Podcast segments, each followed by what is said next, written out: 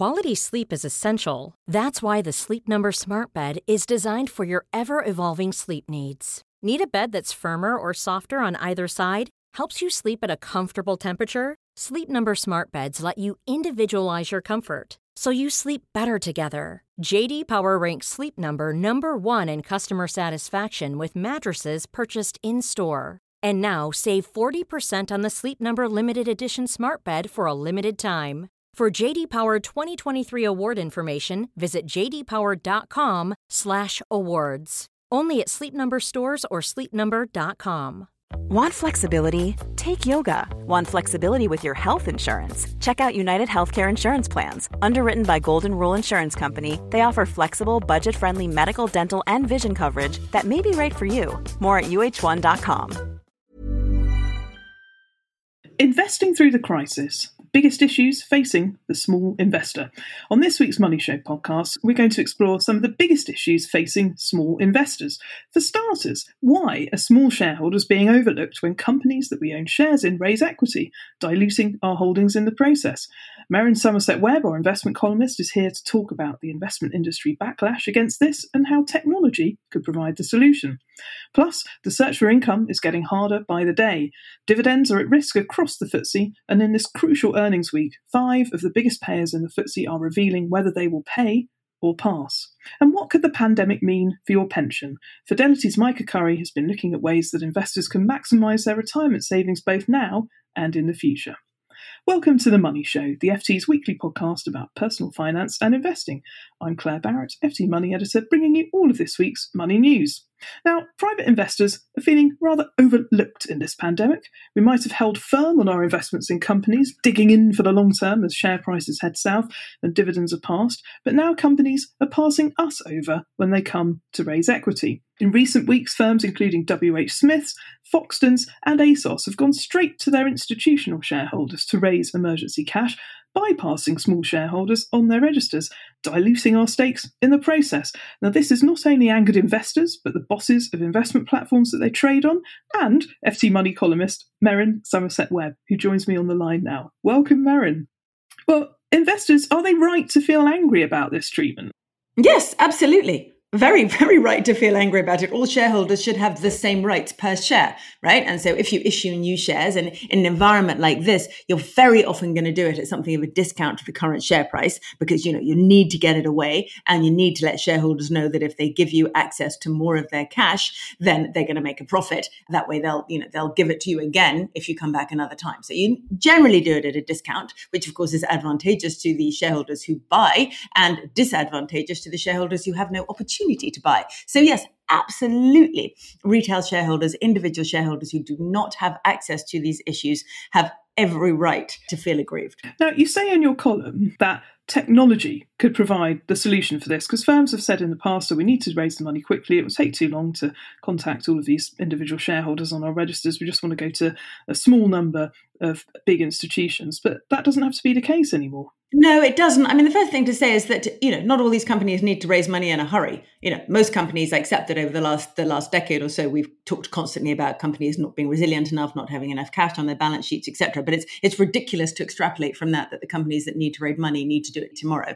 Two or three weeks is fine. And if you do it the traditional way, where you do give retail shareholders a look in, it only takes two or three weeks. It's just not that big a deal. However, let's assume that people need cash right away. In the past, if you wanted cash right away, you could just issue maybe maybe 5% of your shares without bothering to go to the retail investor. During this crisis, that's gone up to around 20%. And if you look at the numbers, you'll see that most of the companies that have raised equity have done so with about, uh, you know, 20% of their equity. So, you know, they are raising large amounts of cash and there is admin involved there.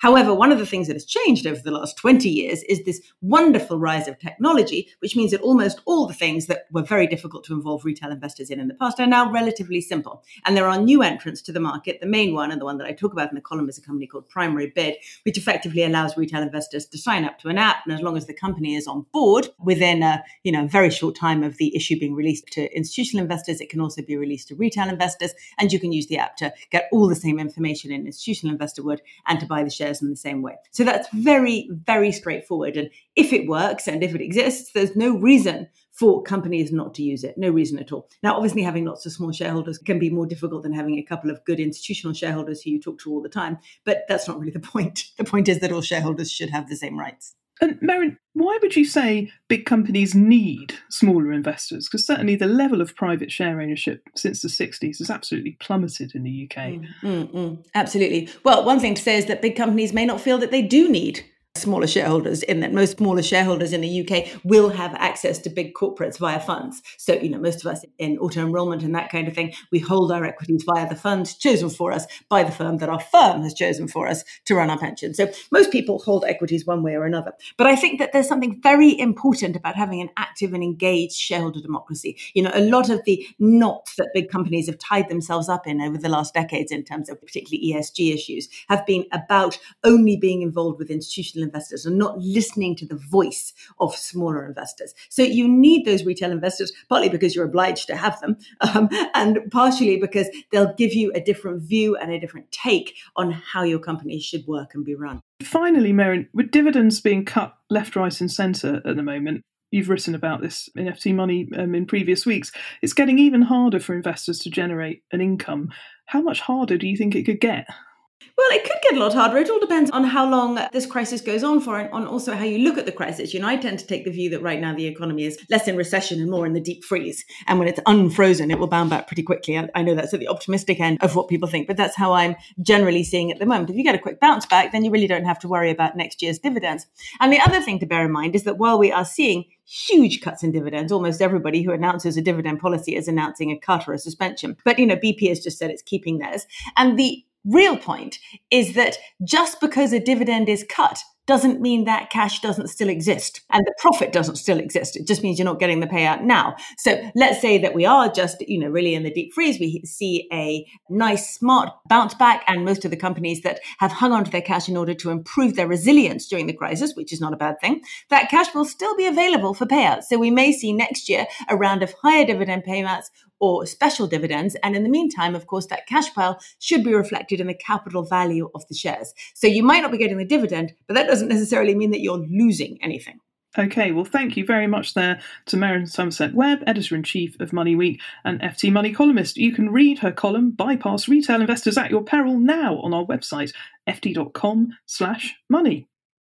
My next guest today, Fidelity's Maike Currie, also knows a thing or two about investing for income. Ten years ago, when we worked together at the Investors Chronicle, she even wrote a book about it called The Search for Income, although investors, unfortunately, are now having to look much, much harder to find it. But welcome to the Money Show, Maike. Thanks for coming on today. Now, the reason you've written for us this week is because anyone who's trying to generate a retirement income from their investments will be having a really tough time this year. That's right. No one is enjoying the coronavirus or the impact it is having on financial markets. But perhaps there's no group that's worrying more than those who were hoping to retire in the near future. And many will be wondering if they need to rethink their plans. Beyond the fact that all of us have witnessed our pension pots decimated by the market falls, there's also been the company dividend cull which has been staggering. And to give you an idea of the scale, figures show that out of the 176 dividend announcements from UK listed companies, only 14 companies are still making payments. So, in other words, 92% are involved in either cancelling or suspending their income payments. Now, investors will be hit hard by this, and we saw the same thing happen during the financial crisis, not nearly to the same extent, but as you know, reinvesting dividends and the benefits of compounding mean that they're one of the most powerful tools available for boosting returns over time. And of course, for drawing income, this has a disproportionate impact on older investors who rely on investment income to fund their retirement, including those in pension drawdown plans who remain actively invested in retirement and focus on those income generating funds to generate income from their pension savings. Absolutely. And in your FT Money column this weekend, you've given some pointers for the hundreds of thousands of pension savers who've gone into drawdown plans. Now, if anyone doesn't know what drawdown means, you're essentially leaving your um, pension fund invested in the stock market throughout your retirement so you can draw down an income from it. So, of course, the absence of this income is going to be very concerning. So, one thing you could do is temporarily reduce the amount of income taken from your pension, which might be a useful way to lessen the impact of market activity. So, if you can push through the short term downturn and benefit from the eventual recovery, there is a chance to navigate the choppy waters without eating into your capital. What you should be careful of is withdrawing a fixed amount in the current environment because this will erode your savings quicker if your investments are down. So try to live off the natural yield. This may be more suitable because it won't deplete the investment itself. Also, one point I mentioned in my column is look into partial drawdown or UF plus. UF plus stands for the very catchy uncrystallized fund pension lump sum. Now, these are two similar concepts, but with very subtle and important differences. To sum it up, really, is we all know that we can take 25% of our pension tax free. Now, if you take all your tax free cash now, you won't be able to take any more in the future. The alternative is to take your pension in slices. And this means at a later date, when markets may have recovered, you could potentially take larger sums with 25% tax free. Because you're not withdrawing the full amount of tax free cash, you're not cashing in unnecessary units to get the income you need. And this combined with whatever other income you have, if you can keep it below the personal annual allowance, you will pay no tax at all. So, for pension savers who are still in the accumulation phase, i.e., still saving into their pensions, it could be tempting to cut contributions in these times of uncertainty.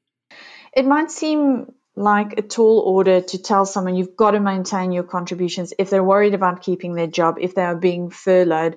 But the key thing here is if you keep up with those pension contributions, you continue to make the most of tax relief and pound cost averaging. And if you are going on furlough, unless you've been told otherwise, both your own pension contributions and your employer's contributions will continue at the current rate. They will be based on the amount you're paid while on furlough. So if you still have some form of income, even if your employer is cutting pension contributions, and we know a number of companies are looking into that, there's nothing stopping you from continuing to contribute. Cutting contributions are going to have an impact on the value of your pension savings when you come to retire. And the key thing that you don't want to do at this difficult time is add fuel to the fire. And finally, Maike, although very few people nowadays think of using their pension fund to buy an annuity when they come up to retirement, there are some groups for whom it could still make a lot of sense.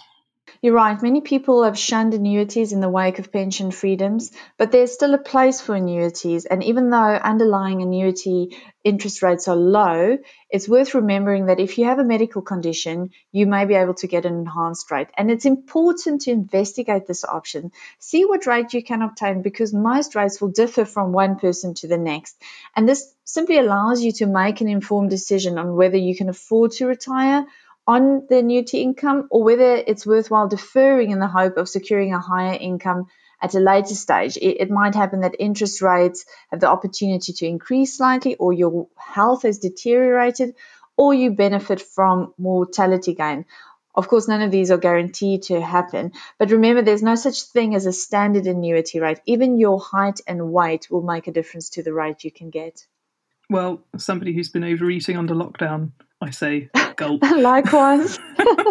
well, thank you very much there to Maike Currie, Investment Director at Fidelity International. You can read her column in FT Money this weekend, Five Ways to Protect Your Pension Under the Pandemic. That's in the FT Weekend newspaper out this Saturday, or if you're an online subscriber, you can read it now via ft.com slash money. Now, on the subject of pensions, the FT's pensions correspondent Josephine Cumbo is chairing a free webinar for FT readers this Friday, the 1st of May, to discuss the funding challenges faced by final salary pension schemes. It's a little bit techy, but some of you may be very interested in this if you are lucky enough to have a final salary pension. And the head of the pensions regulator and Sir Steve Webb, former pensions minister, are preparing to be lightly grilled by Joe. It's free to watch. You can even ask questions to the panelists, but you need to register first via this free link ft.com slash pension event. That's in the singular, ft.com slash pension event. Thanks also to those of you who emailed to say how you're teaching your children about money matters as part of homeschooling under lockdown. We'll be writing more about that in FT Money next week, so we're very keen to hear more of your stories. If you want to get in touch with the team, you can email us. Our address money at ft.com. And you can follow us on Twitter for the latest news updates. Our handle is at FT Money. The Money Show is produced in London by Lucy Warwick Ching and edited by Fiona Symon. We'll be back next week at the usual time. Goodbye.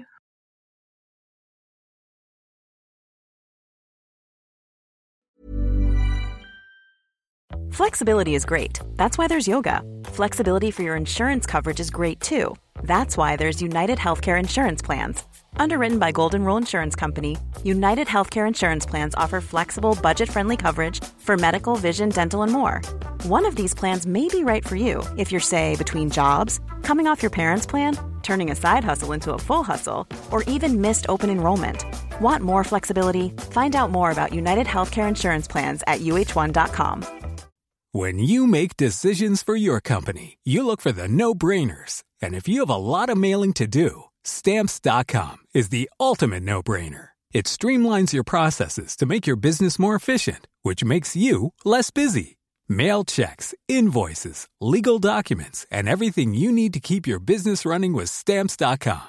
Seamlessly connect with every major marketplace and shopping cart. Schedule package pickups and see your cheapest and fastest shipping options from different carriers with rates up to 89% off USPS and UPS rates. And with the stamps.com mobile app, you can take care of mailing and shipping wherever you are. Make the same no-brainer decision as over 1 million other businesses with stamps.com. Sign up with code program for a 4-week trial plus free postage and a free digital scale. No long-term commitments or contracts. That's stamps.com.